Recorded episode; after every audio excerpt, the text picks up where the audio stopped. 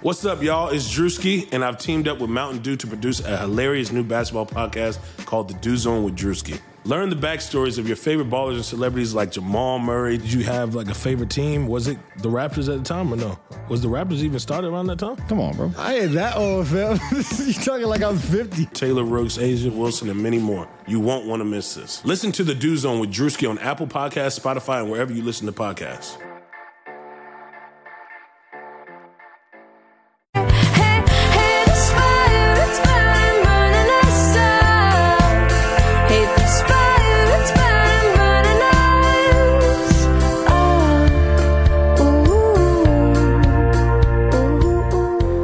Welcome to this week's episode of Burn It All Down. It may not be the sport and feminism podcast you want, but it's a sport and feminism podcast you need.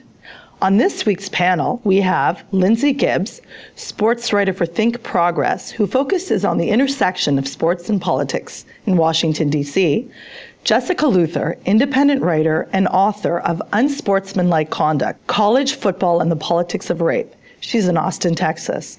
And I'm Shireen Ahmed, freelance sports writer in Toronto, Canada.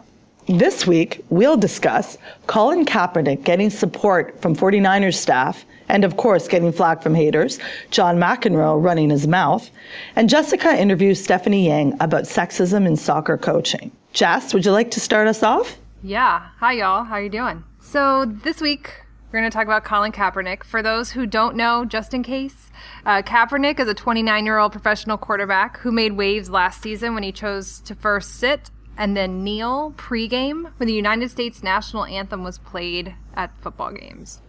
So he repeatedly and patiently told anyone who asked that he was making that choice because he wanted to draw attention to racial injustice in this country, and especially police violence against black Americans. He's also put his money where his mouth is. As of early last month, he's donated $700,000 of a promised 1 million to organizations across the country working towards social justice. This includes places like Meals on Wheels, Assata's Daughters, Black Veterans for Social Justice, and the Center for Reproductive Rights. So he left his former team, the San Francisco 49ers, at the end of last season, and he remains unsigned. Huh. Wonder why. So the narrative, of course, is that Kaepernick is toxic because his views turn off NFL fans, by which, of course, everyone means white fans. But also, he had the 17th most popular jersey during the month of May, so someone likes him. Chip Kelly, who was Kap's coach last season in San Francisco, told ESPN's Adam Schefter this past week, quote, "We heard from the outside about what a distraction it is, except those people weren't in our locker room, and it was never a distraction. And Kap never brought that and turned it into a circus or whatever people think." The 49ers general manager, John Lynch, also went on record this past week to say, quote, I would tell you with my conversations with Colin, he is fully committed to wanting to be in this league. Lynch went on to say that he told Kaepernick, quote, I think the way you could best help yourself is to not have someone talk for you, not have statements, but go sit down and do an interview and let people know exactly where you stand because he makes a compelling case as to how bad he wants to be in the league when you talk to him. Okay, so none of this, of course, from Lynch or Kelly inoculates Kaepernick from media think pieces like Yahoo's Dan Wetzel, who a couple weeks ago wrote a piece titled, quote, Colin Kaepernick is making his choice. Activism over the NFL. Whoa. Grown. of course, this, you know, what Kelly said, what Lynch said, this doesn't sell Kaepernick to the white male owners and general managers of NFL teams. So I know we've talked about him, but Kaepernick, everything around him before, but like, where are you guys with this story at this point? Like, how are you feeling about all this shit with Kaepernick? Linz? Yeah, I mean, I am just sitting here appalled by the conversation that's going on. I think, like you said, Jess, what you're having is a lot of these, I would say, institutionalized football reporters, the Peter King, the Albert. Albert Breers, the people who live their life uh, dealing with these sources and dealing with access journalism, essentially acting as a mouthpiece for the league, um, justifying why Colin Kaepernick isn't signed. We've heard so many ridiculous ridiculous excuses coming from these reporters, coming from sources, whether it be that he doesn't really want to play, which he has said is not true, whether it be that his vegan diet is making him too weak, which people who actually train him say he's in the best shape of his life, you know? I mean, time and time again, you're seeing whether it be he can't play anymore, he only will take a starting position. Well, we've also heard from his camp that that's not true, you know? It's just time and time again, you're hearing excuse after excuse. And the dwindling amount of respect that I had for the league. And look, I I'm a fan of a team with a vocal black quarterback. Not in the same way that Kaepernick is is vocal. This is I'm talking Cam Newton. But I've seen up close and personal because I follow I'm a huge Carolina Panthers fan and uh follow the news to a sickening degree. but I see how every a couple weeks there's a story coming from an outside source about uh, how what a bad leader Cam Newton is, how he's getting paid too much, he's too much of a showboat. There are letters to the editor in Charlotte. I, I see the scrutiny he, he's under, and he's trying to tone down the politics of it, um, which I don't agree with, but I understand. And so the way Kaepernick is being treated is just, it's appalling. He should absolutely have a job. You guys, there are so many bad quarterbacks in the NFL. there are so many bad quarterbacks in the NFL. And it's it's infuriating, it's despicable. I was really really really disappointed with the Seattle Seahawks. I thought that they were going to be the team that was going to sign him. It would be in a backup role to Russell Wilson, but Seattle's a very progressive city uh, Pete Carroll seems to like to let his coaches, his his his athletes have a mind of its, their own, be able to speak their truth. But I think I have some suspicions uh, based on some of the research I've done as to why they didn't go forward with it, which might have more to do with dynamics of the locker room and the locker room not loving Russell Wilson as much and not not wanting to give the locker room a reason to rally against their franchise quarterback, which I understand, but it's just sickening. It's just gross. Shireen or Jess, somebody. I I think I think that uh, well, I know that Colin Kaepernick is the only reason I own uh, NFL jersey. Like he drew me in because I like my politics no, I like my sport with politics, is what I'm trying to say. Also, this brings us back to Mahmoud Abdul Rauf. I've seen a lot of writing about him recently, and this isn't new. Like this type of blackballing and maligning players and prominent black athletes is not new, and it's not new to American sports culture. We've seen it before, and I really like that Mahmoud Abdul Rauf is coming out there and speaking about his experience. And I've been following him for a long time, and he has been far more vocal. I mean, obviously, he's been scarred because his, you know, his career was derailed, but he's been far more vocal in the last couple of years. And a lot of that is because of the support that perhaps I'm just hypothesizing here that he's seen Kap get. And I didn't realize that his jersey was still selling so well. I'm excited to hear that because I believe last year it was a top selling jersey. And, and just like really, really quick, I think it's important to also recognize that I, I saw this tweet and it really hit me that we're still still not really far off from the death of um, Muhammad Ali. And he was revered and lauded in sports media for doing the same thing that Colin Kaepernick is doing. And I just think the sort of the the juxtaposition of those two and how they're treated is I mean don't get me wrong the history of how Muhammad Ali at the time was treated but have we not learned anything clearly not I mean like this isn't for me it's appalling that the the, the op-ed pieces, whether they're about Cam Newton and uh, what type of appropriateness, showboating. Like we hear it about PK Subban, we hear it about black athletes. We don't hear it about white athletes showboating. I've never read a piece. Can somebody, some re, uh, you know, listener, I would love, or somebody send me a piece about a white athlete showboating because I've never read it. it doesn't exist. it doesn't exist. Sorry, Jess. Yeah, I think Abdul Rauf is so interesting right now because he's actually back so he is part of the Big Three League, which is this new three on three league that Ice Cube is running. Is that correct, everybody? Yeah, I love Ice Cube. so like he's do- he's back doing his protests that he did while he was playing in the NBA, and I think that Lindsay might have some quotes that Abdul Rauf uh, said about Kaepernick recently. Yeah, uh, for Think Progress earlier this week, I kind of wrote about this. Um, he told the New York Daily News uh, back when the anthem protests started that he expected for Colin Kaepernick to get blackballed. This weekend at the Big Three uh, opening, he said, He's being blackballed. I'm not surprised. As soon as it happened, I expected it. The same thing happened to me. And this is what he said to the undefeated in, in an interview from September last year. Wow. This is Wow. once again right after he uh, Kaepernick started his protest. So let me just read you this quote because this just really stuck to me.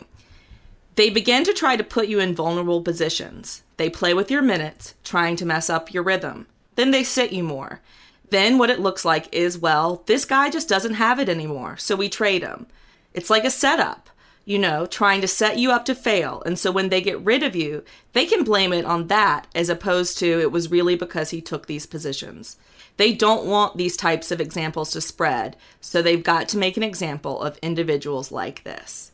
He told that to the undefeated in September of last year, and that's exactly pretty much what we saw, what we've seen happen to Kaepernick. Wow, that's really powerful. It is really powerful. I'm grateful that he's he shared that and is, is, is on the scene. Like I love him. I, I'm so grateful to Ice Cube because we're so close and everything, right? Like me and Ice Cube. No, I, just just I call do. him Ice. Just call him Ice, Ice. Yeah, yeah. Ice. I want to be friends with him so badly. My husband's like, it's never going to happen. Um, so if he's listening, call me. But um, no, I think that uh, this is so incredibly powerful, and the fact that this happened 20 years ago to like Abdul Rauf um, is still it's still relevant, and that's the scary part. Like I said, I don't think we've learned anything. And I just think anytime we talk about Kaepernick and what's going on in the NFL, it's really important for us to say again what a lie it is that the league will do whatever it takes to make money. Because that's clearly not true. And Kaepernick has shown that, that they have limits to what they will accept in order to make money off of somebody. And I just think it's like this whole thing makes me so angry that it seems so blatant what is happening here, and people will buy any excuse, as Lindsay was talking about earlier, the whole thing about his vegan diet. I mean, like they'll buy anything other than that he is threatening because he's pushing on systemic inequality and he's being vocal about it, and he is a black man doing that. Um, and I just think we have to keep saying this over and over again about what we're really, what he's really revealing in this moment about the league, but also about this country. Sure, Linz. Yeah, I just wanted to quickly Uh, reiterate there are so many people in the league who have been accused of domestic violence and sexual assault, and they're welcome back to their teams with open arms, and not just the ones who are super talented and franchise players. But I also want to point out that Kaepernick's protest spread all across the country. They spread to high schools, to middle schools. You had middle schools having conversations about race and police brutality and what it means to be black in America because of Colin Kaepernick. It's incredible the work he did and the impact that he's had. And I hope that he gets to continue to do that work and gets to continue to. I want him to continue to make money because he's doing good things with his money. So I just hope that this can stop. Before we move on, Linz, you had a fantastic piece about tracking uh, the the high school, I think, movements, the um, anthem protests. Did you not for Think Progress? Yeah, so I, I spent about three to four months last year with an intern, pretty dutifully checking and tracking all the protests as they spread across the country, and it was one of my favorite pieces I've done. And spoiler alert, I've got an update of that on that piece coming in the next month or two at Think Progress. We're going to kind of wrap that up. Um, things got a little crazy, I think, progress after the election, and I never got to do the wrap up that I had uh, planned on. But I'm, but it's been really amazing to revisit that piece over the past couple of months and continue to see all the ways that these protests have spread and just the conversations that have been happening. I mean, I've seen so many schools have had special talks and special assemblies about police violence because one of their football players kneeled because Colin Kaepernick was kneeling. It's opened up these really tough conversations in places that usually don't have them.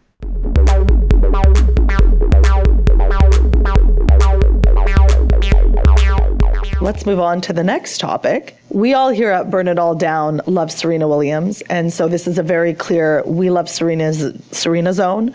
So our next topic is John McEnroe, and in an inter- interview with NPR to promote his new book called But Seriously, McEnroe decided that uh, he would talk about Serena Williams. And the quote is uh, he actually wanted to reiterate about how he felt about her. And he said, and I quote, Serena is the best female ever, no question. But when McEnroe was pushed a little by interviewer Lulu Garcia Navarro on why he qualified the gender, he explained that Serena Williams would probably rank 700 in the men's circuit. So Serena responded gracefully as she does via Twitter, and her reply was Dear John, I adore and respect you, but please keep me out of your statements that are not factually based. And she also followed up with another tweet that read, I've never played anyone ranked there, nor do I have time. Respect me and my privacy as I'm trying to have a baby. Good day, sir. So Sports Just, Twitter can we just can we just for take a second? Good day, sir, is just the best ending to that letter. I mean, I love that she started with "Dear John" because it's basically what it is. Like goodbye. Like just the, the lead and kicker there as a writer. I just I just have to admire. It's just I I mean I would love to hear your thoughts and I know you both you know are huge tennis fans and this I was appalled because I'm like he is famous for having temper tantrums and I just sort of feel like this was another one in order and he's he's he was on Morning Joe not apologizing. And I think that that irritated me more, but he might be lapping up all the attention. I, you know, I just would love to hear what y'all think. I think that three years ago, I wrote a guide to ending sexism in tennis. and number eight for that guide was stop questioning whether female pros can beat the male pros. It doesn't matter. and I, I just want to quote myself here. Uh, seriously suggesting that the only way for a woman to prove herself as an athlete is for her to compete against a man is insulting and stupid. Don't do that. Okay, I'm done. But haven't haven't we haven't we already done this with the battle of the sexes? Like, haven't we already been there with Billie Jean King? Like, I thought this was shelved back when like just let's not do this i mean i for one would have loved to see serena i mean obviously she's pregnant i still have no doubt that she could probably beat him while pregnant but you know I don't even care. I don't care. Like, I don't care. I mean, honestly, the Battle of the Sexes was a huge cultural moment because women were trying to prove that they could even play sports. And what Billie Yes. Jean King did in that match was phenomenal. But Yes. but it, it's it's a you know look it, it's a different and it's also it just doesn't. I mean, it mattered that she did that then, but it's just not. It's not the barrier I'm interested in. I mean, I, I googled when you Google could Serena Will Williams, and you don't even have to finish the name Williams before the Google search like fills it in. Could Serena beat a man? Could Serena beat Roger Federer? Could she beat Nadal? Could she beat Andy Murray? Like this is what Google fit. Like why are people obsessed with this? Like it's just we we either respect female athletes or we don't. And I think that what we do with this conversation is we keep looking for ways to discredit and demean women in sports and put them in their place, especially in sports like tennis, where the women make comparable money to the men, not equal, because it's not equal across the board, even in women's tournaments, but it it's comparable money. They're comparable amounts of celebrities. Uh, in Serena's case, a greater celebrity than most of the men. And the men feel really threatened by this. And so this is what you end up with. And it's just. Oh. Yeah, because I mean, as Lindsay probably knows better than the rest of us, like they're still having conversations about whether or not women in tennis should be getting equal pay at the Grand Slams, right? And we should be clear that's the one place where they get equal pay. Um, and I mean, what was it? Was it last year that Novak Djokovic sort of brought up in the midst of another controversy in tennis, like maybe the men should be getting paid more? And it was like, dude, you're doing fine. like, why is this even a conversation we're still having? Um, and so then on top of that, the fact, like you said, Shireen, that you know, Battle of the Sexes was what 1973, and here we are with the same conversation.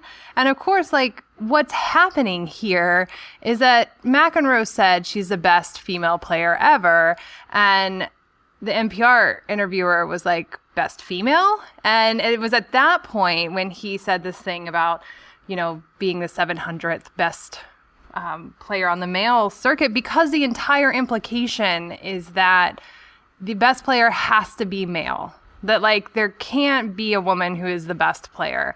And that's always the implication when we have this discussion. And that's why it's so frustrating. And that's why people get, especially women, really angry that we're even having this because there's so much embedded. And for someone like McEnroe to make this statement and then to go on this like tour in response to that of like, I don't know why everyone's upset about this.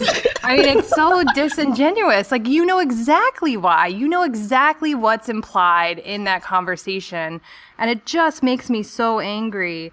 Um, I want to read a tweet that Martina Navratilova put out, and she said, quote, Here is the deal.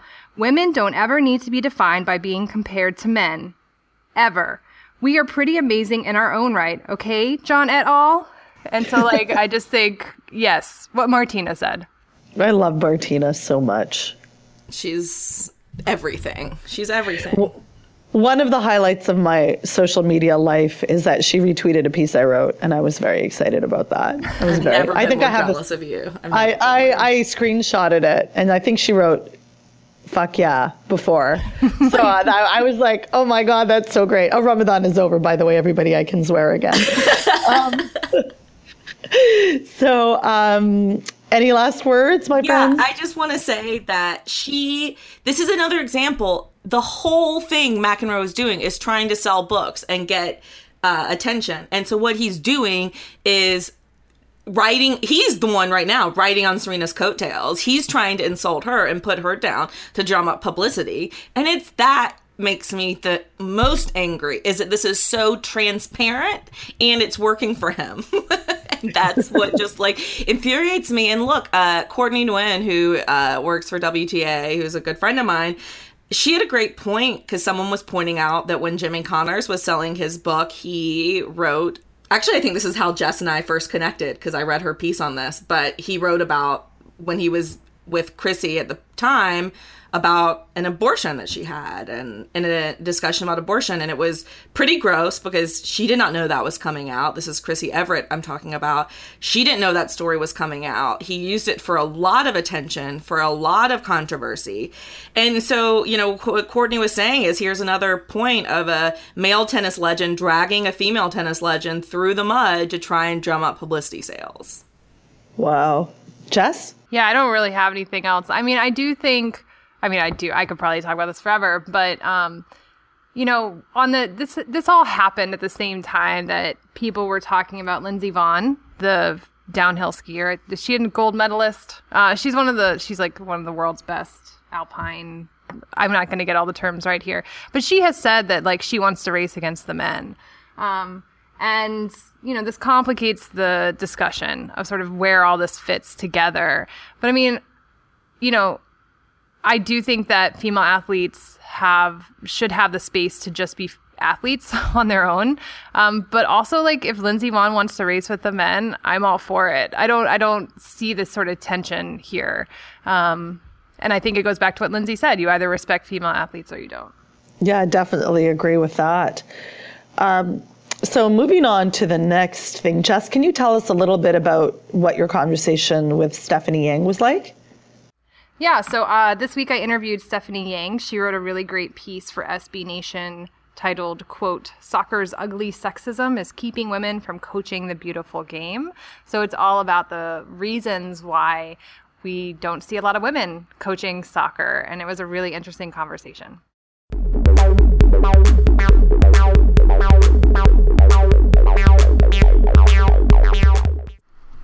Right, Jessica here, and I am joined by Steph Yang.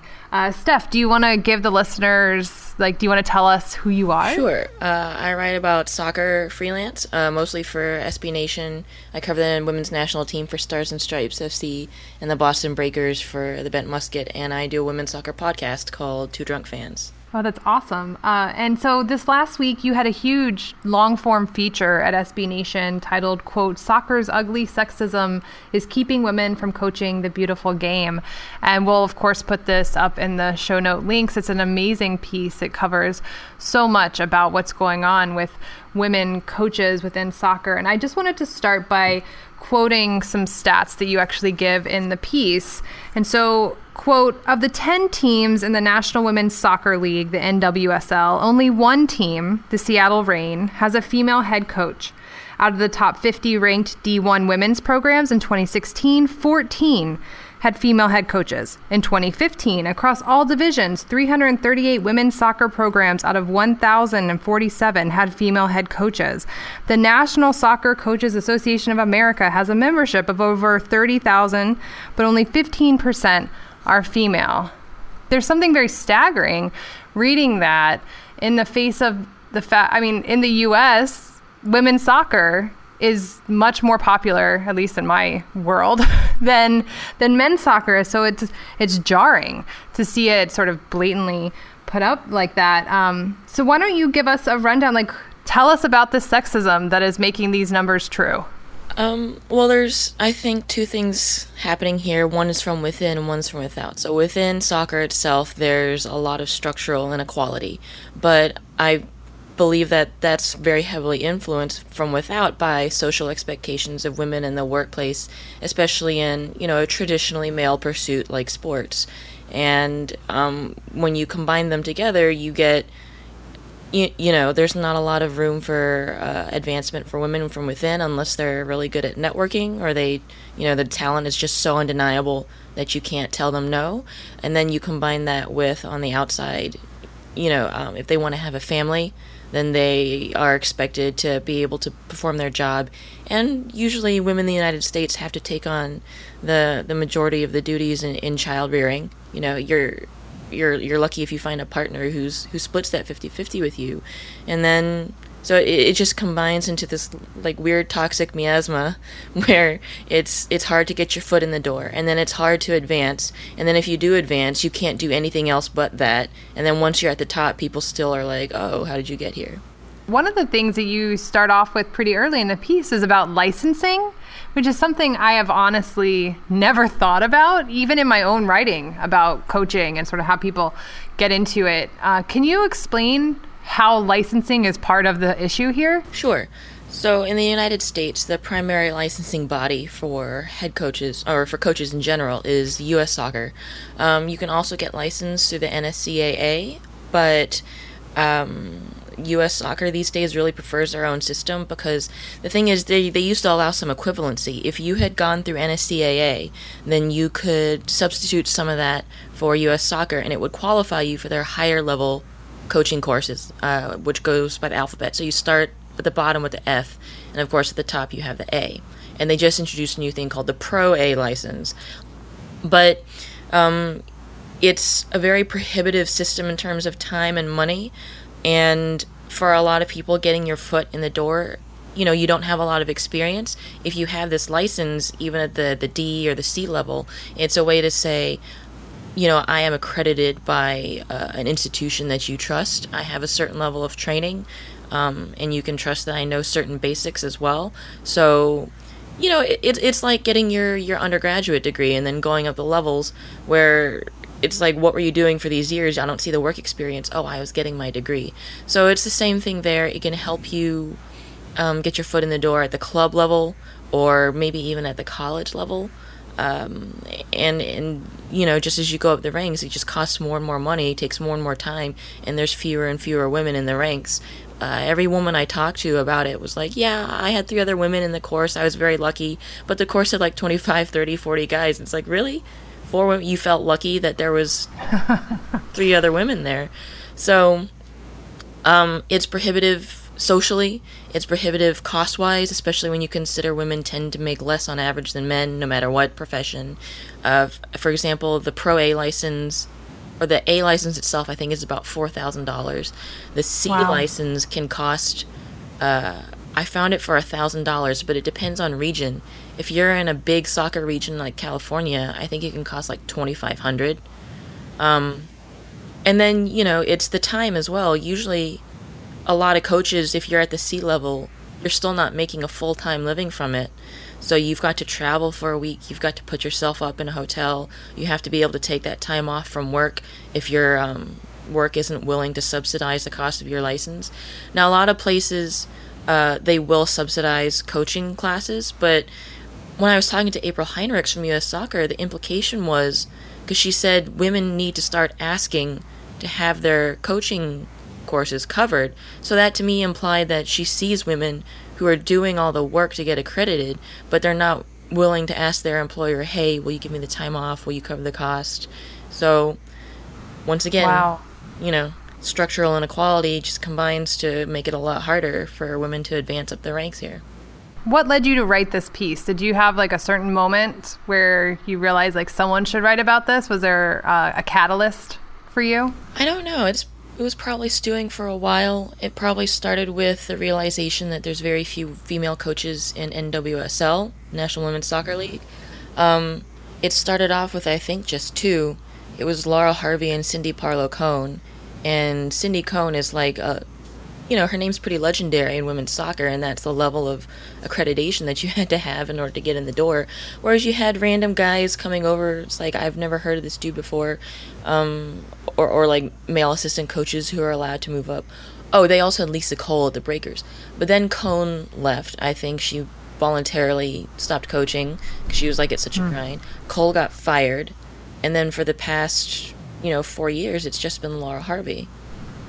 Huh. So I was like, "What? What's the deal?" You would assume that in a women's league, they would be looking for top female talent. I just can't accept that out of ten teams, if they were all equally looking for qualified male and female candidates, only one found a female head coach. You know?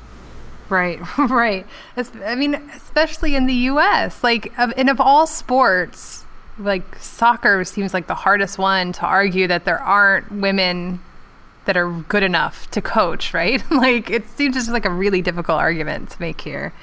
A big chunk of this piece deals not just with sexism, but also racism. And I feel like a lot of our discussion within, especially US soccer, women's soccer, rarely engages in the issue that race plays and how structural structural decisions are made. Um, how does race factor into the issue of who's coaching teams? Well, it at two levels. One being that U.S. soccer has, or, or American soccer has a pay-to-play system, which is exactly what it sounds like. And as we all know, um, in the United States, there's kind of a disparity in the average income between white families, Hispanic families, black families. So, you know, in general, over uh, spreading out the effect over certain demographics, you tend to see a lot more white children in soccer than you do see children of uh, any other race. And so at the bottom level, you've got kids already being locked out of soccer on the basis of price or ability. Because youth soccer is incredibly expensive. You you want to compete at the elite level, your parents are going to end up spending thousands of dollars a year on the sport for you, and that's travel, tournament fees, uniforms, you know, all this stuff. So you can imagine a family making, you know, 30, 40,000 a year easily going to be locked out of the sport. Right. So first of all, that limits your pool. That's why you don't see a ton of black players at the top. It's gotten a lot better recently, but as I was talking to some black players themselves, older ones like uh, Kia McNeill, Briana Scurry, they're like, we haven't seen that that's because U.S. soccer is opening up their arms to underserved populations. It's because black families are increasingly able to get more of the pie in America, right? You have more black families making higher average wages, entering the middle class themselves, and so they're able to access the system with money. It's not because there's any particular outreach to minority communities. okay. So the pool's limited. And then once you get in, of course, the system itself has biases against black people. I don't think you can avoid that in the United States. No matter what profession you work in, you're always going to encounter people who have, you know, varying levels of bias against non white people. And, you know, if you don't see black women working in the game a lot, whether consciously or unconsciously, it's just going to occur to you less to hire black women for positions, right? Whether you're an active racist or just someone who's like, it just never occurred to me not to hire a white guy for this job because I don't, I don't see black women in the game. Why should I think about it? So, Right. yeah, it works on on, you know, at the bottom level and at the top level, and so you're kind of just, you know, screwed. Yeah, so like all the things that are in play in sexism are just worse when you have this intersection of race and, and gender. Exactly. Um, so let's end on a not sad note. I don't want to say like happy, uh, but definitely not sad. So after researching and writing this piece, uh, do you believe that this can get better? Is there anywhere that is there a place where there it's a little bit brighter? Like, what do you see moving forward? Well, there has been some success for women at the top in coaching, which I think as they become more prominent, it, it's just, you know, cultural turnover where we went through the period before where with Title IX coming in and then men kind of going in for women's jobs, the, the it was you know that created an imbalance. And i feel like we're slowly righting that imbalance just through the sheer force of gradual social change because you do have some top female coaches now who are pretty outspoken. You've got amanda cromwell at ucla becky burleigh down in florida lesle gallimore in seattle you know any soccer fan now can rattle off a couple of very prominent female soccer coaches at least in ncaa and i think that's very promising that as these women are you know creating the example yes, a, a, female coach can not only do a good job, but can, in some cases, create a dynasty for you. You know, I mean, hmm. colleges are yeah. very interested in dynasty. You know, it, it does get better. Uh, I think it it's also you look to the increasing popularity of the U.S. Women's National Team. Um, the more they win, the more people love them, and the more people buy into women's soccer as a whole. So I think you can look at the progress of the sport as a whole as kind of a positive, like, okay, one day we'll get there. You asked this question in your piece, but do we need a Rooney rule in, in soccer for hiring? I wouldn't mind it because at some point you kind of have to force the issue, right? You can't always rely on people to gradually get it. That's not fair to the women who are looking for jobs now, who are qualified now. So I think it's absolutely a good idea and you know maybe on a case by case basis looking at the context of who's doing the hiring and for what but i absolutely think that encouraging institutions the ncaa um, people affiliated with nscaa us soccer nwsl uh, the W League, any any league in the United States, if you're hiring for a position, absolutely, like April Heinrichs says, the women are there. If you want to find a qualified female coach, all you have to do is commit to it. It's not that hard. and so, last question uh, Who is your favorite soccer player? Oh, I'm going to get bollocked for this because it's not an American. it's Christine Sinclair. She's Canadian. She just got awarded an Order of Canada for, you know, being a really good Canadian, I guess. Um, yeah. Shireen, Shireen will be Oh, thrilled absolutely. to hear this. That's one of her favorite people. Well, Steph, thank you so much. Thank you for this piece. And also, thank you for your time today to talk about this. I really appreciate it. Thanks for having me on. Yeah.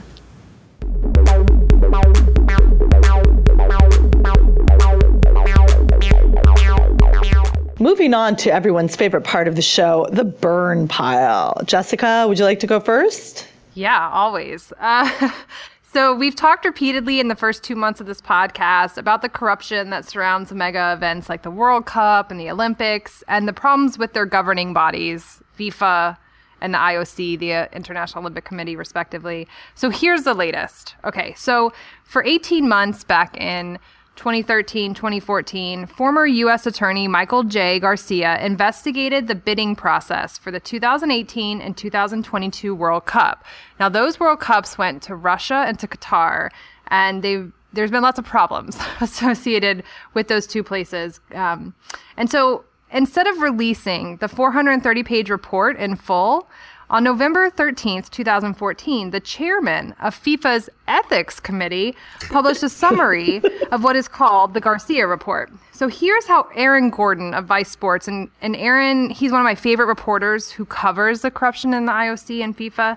So here's how Aaron Gordon wrote about what happened next. So the chairman of the Ethics Committee, quote, condensed Garcia's 18 month 430 page investigation into 42 pages and found that the bids were, quote, in full compliance with the relevant provisions of the FIFA Code of Ethics. It took four hours after publication for Garcia to publicly reject this summary for containing, quote, numerous material materially incomplete and erroneous representations of the facts and conclusions. A month later, he quits his FIFA post condemning the organization as culturally corrupt and unfixable. So Gordon, he goes on to do a whole breakdown of the difference between the summary and the full report. The whole thing is excellent and I suggest you read it if you're interested in this topic. We'll put the the link in the show notes for you.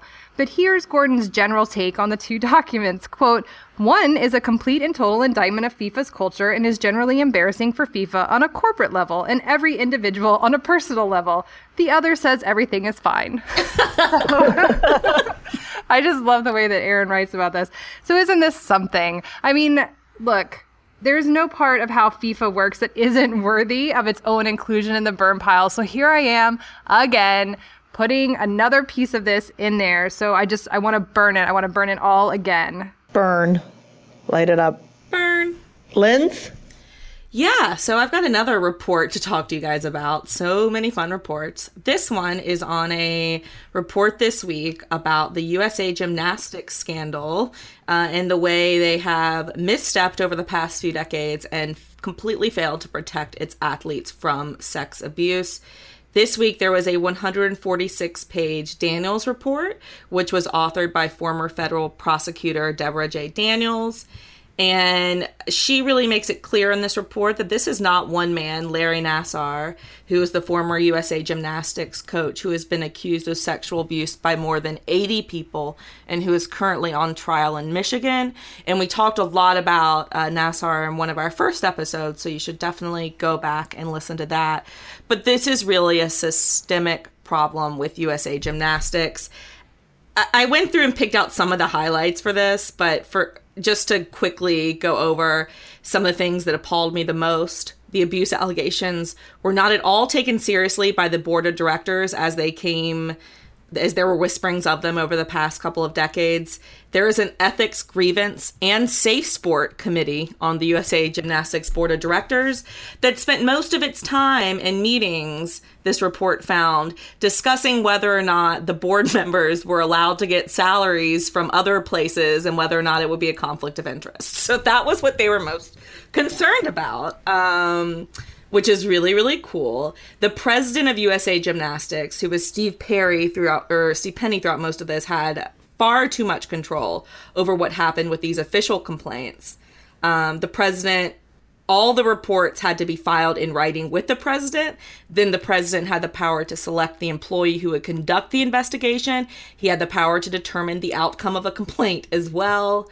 Uh, Daniels wrote in a report in the report a president who was not inclined to take reports of misconduct seriously or who was concerned about tarnishing the repu- reputation of the organization or protecting a friend would have the authority to dismiss the complaint or not choose to pursue it without in the involvement of others. There are a few other things. Basically, nobody was trained on existing child abuse preventions. There was a permanently ineligible membership list that was established in 1990, but you could be convicted of criminal offenses for sexual abuse and still not be on the list. Uh, also, this list was not readily available, so it was very easy for people to hire people who were on this list without knowing that they were on this list. And if they did know that they were on this list, so if people got past step one and step two, which were already really horrible steps, horribly difficult steps to get through. You could still work around it. For example, that person could still work with gymnasts who were not training for official USA gymnastics competitions within your club. Um, to make everything worse, to really cap off this burn pile, while President Steve Penny finally resigned in March with a $1 million severance in hand, Paul Parilla, the chairman of the USA Gymnastics Board of Directors, so in other words, Penny's boss, still has his job. Burn. oh, burn it. Burn, burn. Um, my burn pile this week is a piece that Robert uh, Silverman actually wrote for Alternet. And um, it was called Israel is using NFL legends as unwitting pawns in an insidious new propaganda campaign. And this is really interesting, this whole idea of using sport, you know, inter- intertwining it with politics. And I mean, we all know what happened when there was a trip. I wrote about this for Mondoweiss. There was a trip that was supposed to happen and take NFL players, and uh, it was Michael Bennett that was very vocal about it and wrote that he wasn't going. So this particular trip was organized by Robert Kraft. Ugh, everybody shudder.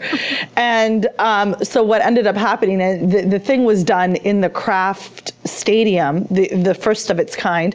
And I think the problem that I have with it, other than the optics of a very awkward Benjamin Netanyahu uh, trying to hold a football, is was actually his reference to it was yeah it's so bizarre his reference to the players in order to sort of connect with them and what he said was and this is um, i'm reading robert silverman now i'm sure that when you prepare for your games you don't say well do i need to be strong fast nimble is that a question your game is no different than ours. The only difference is if we lose, the consequences are immutable. And we've had enough of that in our history, so we won't let that happen again. End quote. Now, my problem with this, and, and, and Robert's piece was excellent, I actually spoke to him about it, was really, it's very, it was really upsetting to liken a, like a sport, a, like a major league sport, to what's happening in the Middle East and sort of he was likening, you know, the situation and the tension to a football game, which I, I think is A, completely inappropriate and B, a terrible metaphor. So, I mean, I wanted, I read it, I wanted to burn it. Thank you for Robert to bringing it to my attention. And I just want to flame it all up because that's just not what needs to happen. Moving on to the happier things of the podcast, our badass woman of the week. Um, I'm really excited to actually say this. I'm not sure how many of our listeners know that right now the Women's World Cup of Cricket is happening in the UK, and there was an incredible situation last week where Mithali Raj, the captain of India's cricket team, actually hit was the, she's she became the first and the only Indian cricketer to score seven consecutive uh, ODI over 50 in, in, in a match, which is pretty incredible. And f- for those that are not necessarily familiar with the sport of cricket, um, it's tremendous all over the world. And places like Pakistan and India and the West Indies, who, the women who were the current uh, T20 champs. It's it's it's a place where women's sport shines, and I was so delighted. And Mithali Raj has her own hashtag and little emoji on Twitter, and I'm really excited for that. She was also very prominently featured before she went up to bat. She was sitting down reading Rumi's poetry. She was reading a book before it was her turn to bat. And like Twitter blew up and everybody was so excited, like, oh, look, it's the captain and she's reading before she bats. so that was because it's almost unfathomable that you know she would be reading. It's one thing for her to be the captain of a sports team but oh my goodness she's reading. So just you know she's just fabulous. And you know i'm so proud. The pakistan men's team won so yay. But i'm just i'm so excited about the women's world cup. And if you can take in some matches i would highly and highly encourage it and support these incredible indomitable women. So yay for mithali raj. Awesome. That's incredible so moving on to our honorable mentions, Linz. Uh, yeah, I uh, want to talk about the real life Wonder Woman, Alysia Montaño, the American middle distance runner, six time USA outdoor champion, who this week in 110 degree weather, which I don't do anything in 110 degree weather. I would just like to say, yeah. I stay in bed next to the air conditioner and a fan, drinking ice cold lemonade. Um, so, but this 31 year old Olympian from Queens, New York, when a Wonder Woman, wore a Wonder Woman top, bright flowers in her hair, and ran a race while five months pregnant. she ran the 800 meter race. And this is not the first time she has done something like this. She what? also ran the same race when she was eight months pregnant in 2014. Oh Um, and I just want to read you this quote. It's just ridiculous. Uh, she she talked a little bit about the flower she wears, and I just love this quote and want to. I think this could be one of our our we could adopt this quote for our podcast. The flower means to me means strength with femininity. I think a lot of people th- say things like you run like a girl. That doesn't mean you have to run soft or run dainty. It means that you're strong. And at the end of this race, her three year old, who she ran with while eight months pregnant last time, was wearing a t shirt, waiting for her, wearing a t shirt that said, Strong like mom. Oh. No, you're crying. so, yeah. Alyssa, we, Alicia, I'm sorry, her, uh, A L Y S I A. I was reading that wrong. I, I apologize. We love you. You're incredible. Thank you for showing everyone that women in all forms, in all stages of life, in all stages of the biological clock are phenomenal. My honorable mention this week goes to Whitney Osuigwe. She's the 15 year old French Open juniors champion, so I'm a couple weeks late on this. Um, but she was the ninth youngest champion in the tournament's history and the first American to win the event since Jennifer Capriati back in 1989. And she's about to start tomorrow, I guess, um, to play in the Wimbledon Juniors. And this will be the first time that she's actually done a grass court season. And I'm just really excited about her. She's adorable.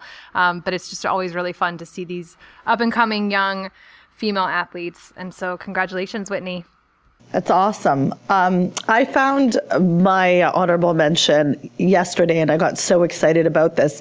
It is her name is Shariah Harris, and she's from Philadelphia. She's the first Black woman to play an elite level polo. So Shariah actually plays for Cornell University, and she there was this was a, a really great piece on the Hartford uh, Courant, and she uh, we'll put these links up in the show notes, but she just talks about what it's like to get stares and to be and we know so much about this whether it's in swimming or uh, sports that are usually dominated by a certain you know class of system. Polo is definitely one of them. We've seen you know what happened with serena breaking through in, in tennis but and and venus but we we polo i mean who knew? Who who thought? And so i'm so excited to see this. Shariah you're amazing. We're so excited. We hope you keep and i don't know the terms for polo and i do apologize. I hope you keep is it scoring or winning or I, I, mean you're just amazing i'm so excited and she also this quote from her is really moving and she said um, her mom uh, Charmel Harris said she moved the family from Southwest Philadelphia uh, to further away to Upper Darby. So she says, as a mother of three children on a single income, I saw it as an opportunity to make their lives better. And instead of the soccer mom, I became a barn mom. Love. And I was just like, that's that's incredible to have the you know the foresight and the confidence to do that in a sport that the family had no connection to originally, and now they own it. So Shariah Harris, we love you. Um, so this is not necessarily an honorable mention. I just wanted to recognize the Canadian women's soccer team captain, Christine Sinclair, because uh, I love her and she should be bronzed somewhere. Um, and the she was appointed the highest civilian order of Canada, which is called the Order of Canada. And I actually joked with Stephanie Yang that I think she might have had something to do with her nomination because Stephanie Yang, for you'll hear you heard her interview with Jess, is probably the biggest. Uh, Christine Sinclair fan that I know of, and she's American. So that was that's great. So just a shout out to Christine Sinclair, Cincy, we love you, mad respect. She plays for the Portland Thorns, and we just we couldn't be prouder of you and what you've done for the women's game in this country.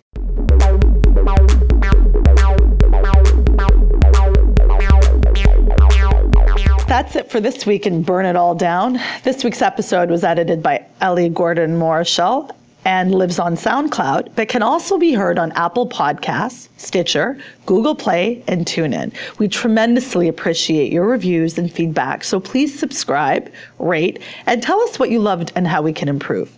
You can follow us on Twitter at Burn It All Down Pod and on Facebook at Burn It All Down. Check out our website www.burnitalldownpod.com, where you can find all of our episodes, show notes, and you can find a link to our GoFundMe, and we would appreciate whatever consideration for a donation for our work. Feel free to email us at burnitalldownpod at gmail.com. For Jessica Luther, Lindsay Gibbs, I'm Shireen Ahmed. Thanks for joining us.